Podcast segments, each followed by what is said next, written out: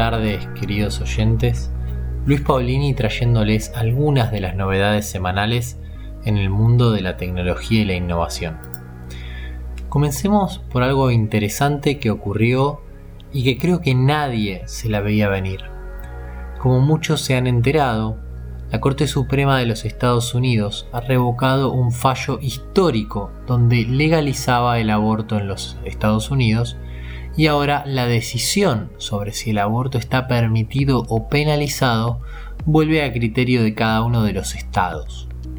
Bueno, debido a esto, ahora pareciera que si en Facebook alguien quiere hacer un post sobre el envío de píldoras para abortar, la plataforma lo bloquea de forma automática mediante un sistema automático de moderación de contenidos.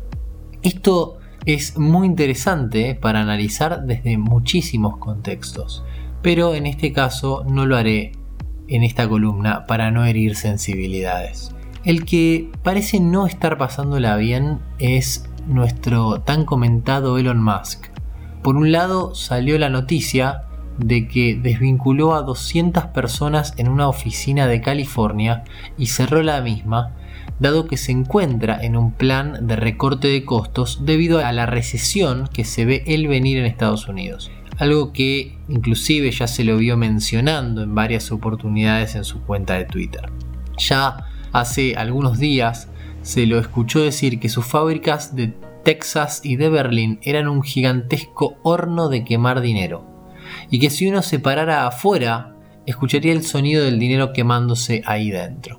Estos comentarios de Musk no hacen más que reforzar el inmenso lío en el que estamos metidos aún por culpa de la pandemia, donde los componentes de absolutamente todo se encuentran o en falta o en abundancia y donde recién en uno o dos años más va a volver toda la normalidad. Sí, escucharon bien, uno o dos años más para que las cadenas de suministros se acomoden y vuelva a ser todo como era antes.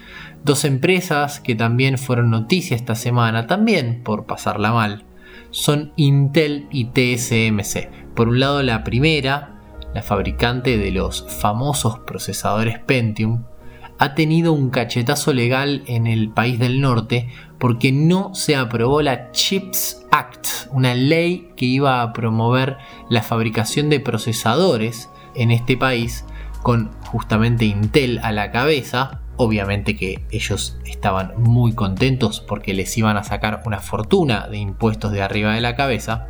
Y por otra parte, TSMC, el fabricante más grande de procesadores del mundo, que fabrica, por ejemplo, los microprocesadores para Apple, se enteró que la isla de Taiwán iba a subir el costo de la electricidad por primera vez en cuatro años, con lo que le impacta en alrededor de 150 millones de dólares de sus márgenes que ahora no los va a tener.